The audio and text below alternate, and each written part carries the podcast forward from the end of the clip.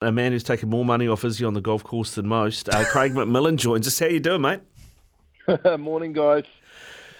Mate, how was uh, how was four days in Tauranga? Uh, I mean, it was it, it looked on the outset like it was going to be pretty predictable, but the South Africans, given who they didn't have, put up a hell of a fight. Yeah, I mean, there was a lot of expectation on New Zealand heading into this Test match in the series, really, wasn't there? Because it's not the strongest South African team that we've ever seen. Um, six guys on debut, um, a lot of experience missing. So, all in all, I thought it was an outstanding performance from New Zealand. They got everything right, really, from the start where their selection, they went with the spinner, they went with Mitchell Santner instead of Neil Wagner. Um, normally, New Zealand played the four seamers, don't they, in New Zealand conditions, but they felt it was going to be a, it was a little bit dry and it was going to turn, and that's how it proved. And um, they also played Rachin Ravindra at number four, and he um, repaid the faith with 240. So they got all things right, and it was a pretty good performance. Oh, let's be honest, Macca. There was a club team out there, mate, running down there at 125 clicks an hour. You would have loved to have faced that, and I reckon you would have got 100 facing that attack, mate. What, what, what did you like when you look at this series? Is it good for Test cricket? No, it's probably not, Izzy, to be fair. I mean, South Africa were here a couple of years ago, and Dean Elgar was the captain, and what a gritty, tough test performer he was. Um, and you remember we beat South Africa in the first test at Hagley, mm-hmm. and then the second test a week later at Hagley, they came back and beat us. South mm. Africa have been our bogey team in Test cricket for years. That was only our sixth Test victory in 48 Test matches against South Africa, and we've never won a series. So what we have to do is make sure that if they've sent a, and they have sent a below par team to our shores, that we beat them, we beat them well, and we and we make a little bit of history as well and send them packing. And I think New Zealand did that over the last four days here in the Mount. Now we had a text through earlier from Rob um, on double eight double three. Said Tim Southee averages over forty in Test cricket against Australia, and that was when he was bowling in his pomp. Simply put, Southee and his bowling buddies will be batting practice for Steve Smith and co. Um, so he sent that through, and I was like, well, you know, I, I, guess he's got some stats there to back that up. But how helpful is this series against South Africa, given that we are leading into Australia? Yeah, look, it's time in their legs, Ricardo. It's it's time out of the middle. It's you know they're honing their game, so they'll be full of confidence from from I would say winning these two Test matches. Obviously, they've still got to do the job in Hamilton. Um, and Australia, remember coming off a loss against the West Indies. So look, we we we hardly play Australia. It's a real frustration for me. It doesn't matter what format, whether it's T20, ODI, or Test cricket. We very very rarely get to see Australia on our shores. So uh, as everyone is, that's the highlight of the summer. Everyone's looking forward to it, and I guess they are the, the benchmark in world cricket at the moment. So that will tell us exactly where this New Zealand side's at. Kane Williamson, um, like uh, his his domination, 31 Test centuries for the Black Caps now. Um, you know his performance, his career. How's he operating? Like it wasn't long ago. Long ago, he had a knee problem. Is he is he coming back to his very best?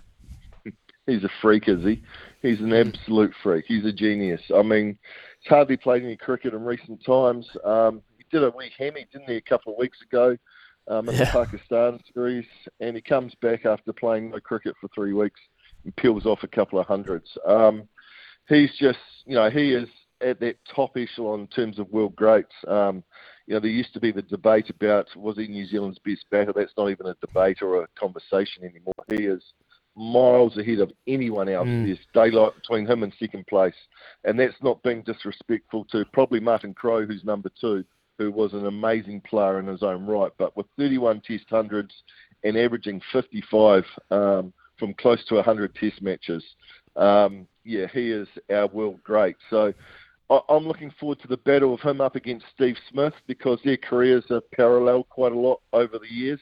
Um, the only factor is that you know we just don't play enough Test cricket. I mean, Kane Williamson's played a what 97 Test matches. Mm. Steve Smith's played quite a few more. Joe Root's played quite a few more with England. And if you know Kane Williamson had played as much cricket as those guys, he'd probably have 40 Test hundreds by now. Mackett, I was I was sitting with your good mate yesterday. You know, I'm talking about he goes right at golf, and we were talking about the eras. Well, mm. this era, the probably desire to bowl really quick is probably not there. You're not seeing the quicks that were around when you were facing out there. Is that a huge difference at the moment that we're not seeing that out and out heat from our bowlers? Yeah, it's an interesting one, and, and eras are always very hard to mm. compare mm. and and yeah. not not going down that that that train of thought. To be honest, is um, but you're not seeing the out and out speedsters anymore, are you? And, and you know, through our era, we were either lucky or unlucky, depending on which way you're looking at, that, that we got to face some of the quickest bowlers that have, have played the game. But mm. um, you still can't take it away. I look at the modern day bowlers; is they're very skillful. Um, Yep. You know, they have a number of different deliveries that um, perhaps weren't around through our era because of T20 cricket. Um, mm. Bowlers have to evolve and change and get better, which I think has been good for the game. But there's certainly not the heat that um, that was going around when, when we played through our era. But there's still a lot of very skillful bowlers in this Australian attack, mate. They are mm. they are on top of the game, and they're going to make life very difficult for our batters. So that's going to be intriguing to see how that plays out. Craig, I'm interested to uh, talk about, about Kane as well and, and why he is so good. Because, I mean, I grew up, uh, when I was a kid, I remember watching the end of Glenn Turner's career and then the beginning of Martin Crowe's career. And, you you know, you mentioned Crowe, and I think those guys are probably, along with maybe Ross Taylor, the three best uh, batsmen outside of Kane. What do you think puts Kane apart from those guys who are also so very good? It's so hard to define, Ricardo. It really is because um, those grapes, or if you've got a little bit of genius, you, are not quite sure what it is, but there's just something there that's different. Um, yeah. I think he has the ability to pick up length um, and, and, the ability to see the ball from the hand and pick up length earlier than, than other players. And we're talking fractions of a second when you're facing bowlers that are bowling 140 to 150k, which gives them a little bit more time because you always hear the saying, oh, he looks like he's got time, and, mm. and the great players do have time. They're not rushed. Um, he's a problem solver. He's one of the best problem solvers because I've seen and I've talked with him when I was part of the coaching setup, and he would come in at lunch after being batting for the first session and, and struggling a little bit, and, and he would tell me what was going on, and he was struggling with this and struggling with that, and so I'm going to just change my back lift a little bit and probably my grip. I'm just going to loosen my grip a little bit because that will allow me a little bit more access through the offside, which is where I think I have to hit the ball. So, in terms of being a problem solver, he does it on the run. He does it mid innings, mm. whereas a lot of guys will come in at the end of an innings and say, "Oh, I really struggled with this," you know, like I couldn't work out how to how to get around this.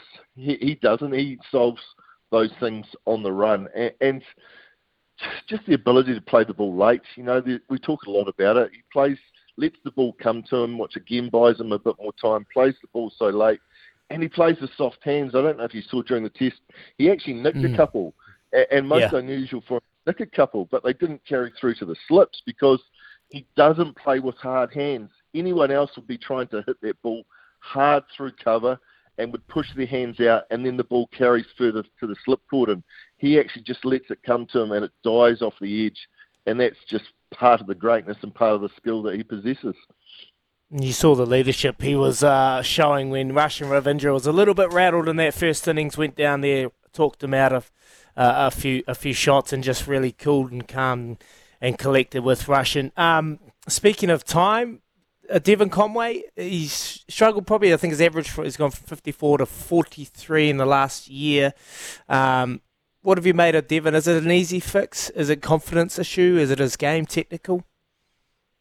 Yeah, it's probably a number of things. To be fair, is I mean, we know what a quality player is, so that's yeah. first and foremost. And he's yeah. not going to get dropped by New Zealand. They're going to give him plenty of time to find his way back into form. Um, you know, he's played a lot of cricket in recent times, mm. and, and, sometimes when players are playing around the world um, at franchise cricket and um, you know filling filling their wallet up, there sometimes is a price to pay in terms of getting mentally tired, and they have to realise that that sometimes there is something that they have yeah. to realise that yeah, I can play a lot of cricket, but there is going to be an effect somewhere. This this is sort of the first time that he's really struggled in terms of scoring runs yeah. and output. So it's something that he's probably dealing with. I think he he had a little break. He had COVID a couple of weeks ago, so he missed some cricket. And to me, he just looks rusty, boys.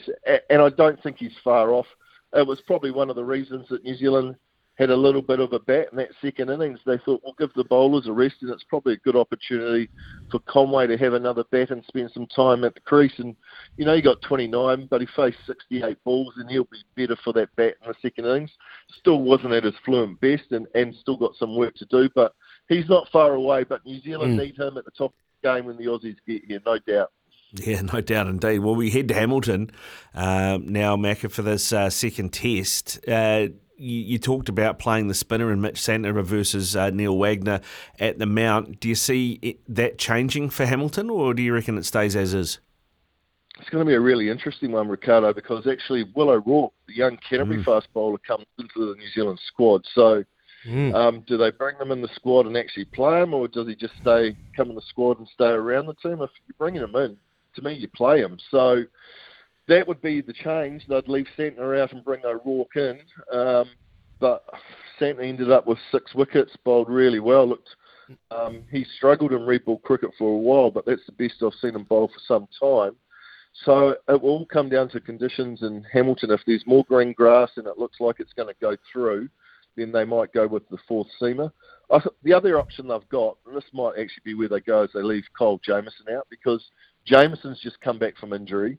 Um, mm. There's four test matches in a row pretty much, and they'll be worried about him because they need him against the Australians. So perhaps there might be a change here where they leave Santner in, but they bring in O'Rourke or, or Wagner, the other two options for Kyle Jamieson, so that he's going to be fully fit and rearing to go for that Australian Test series, and they're just managing him after he's come back from a long term injury. Mm. Uh, what have you made of uh, Matt Henry's return um, from that hamstring injury? I know Robbie, our producer, was a, was a little bit filthy yesterday. He had a he had a bet on at the start of the test for Kane to score 100 plus runs and uh, Henry to take five plus wickets, and he got stranded on four. So he was a bit filthy, mate. But where do, where do you reckon Henry is at the moment?